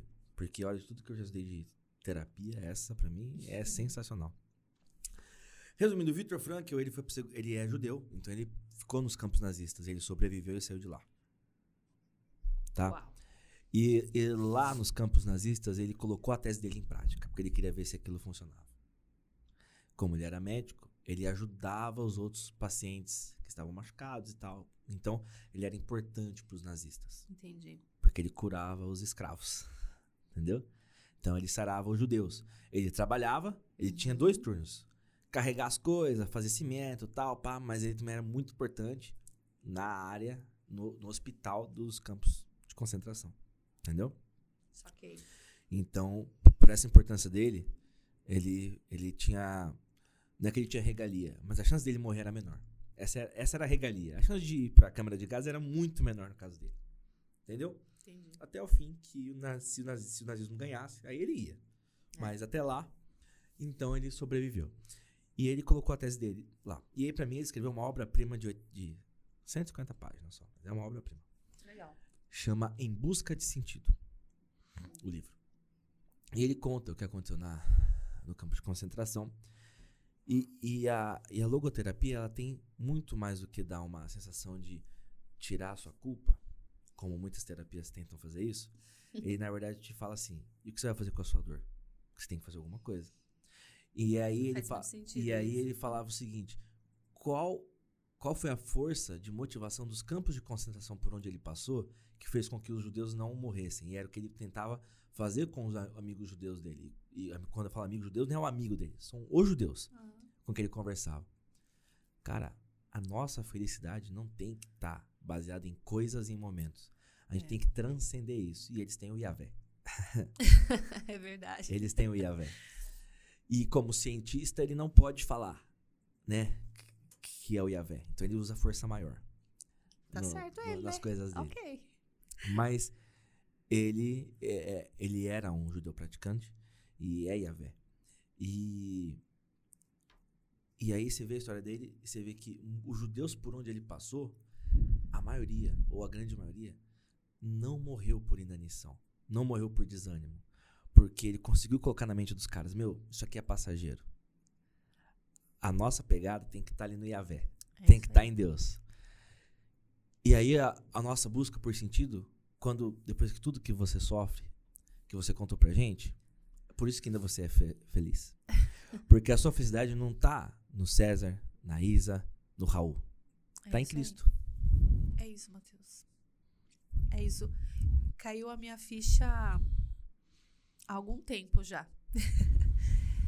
É, sobre esse amor é, a Deus, assim, por Deus. Eu brinquei, né, no comecinho, falei assim, ah, dei uma desviadinha quando eu era adolescente, foi na época da adolescência mesmo, lá nos 16 anos, que eu fiquei um pouco longe, assim, de Deus, sabe? Mas longe de Deus, assim, longe da igreja e tal, mas Deus estava sempre ali, porque eu falo que quando a gente tem o Espírito Santo, é, a gente é criado desde pequenininho na igreja, é, tá plantado aqui, ó. É um negócio que não sai daqui de dentro da mente, sabe? Tá Uhum. plantado aqui. Mesmo que você saia, você sabe que quem te criou, quem te fez, E a nossa, a nossa alegria, a nossa, a minha fé, a minha alegria é saber que Deus me ama. Eu, eu teve um, teve um momento que eu falei assim, eu acho que ele não me, não me ama. Eu não me perdoava, eu não, eu me sentia culpada.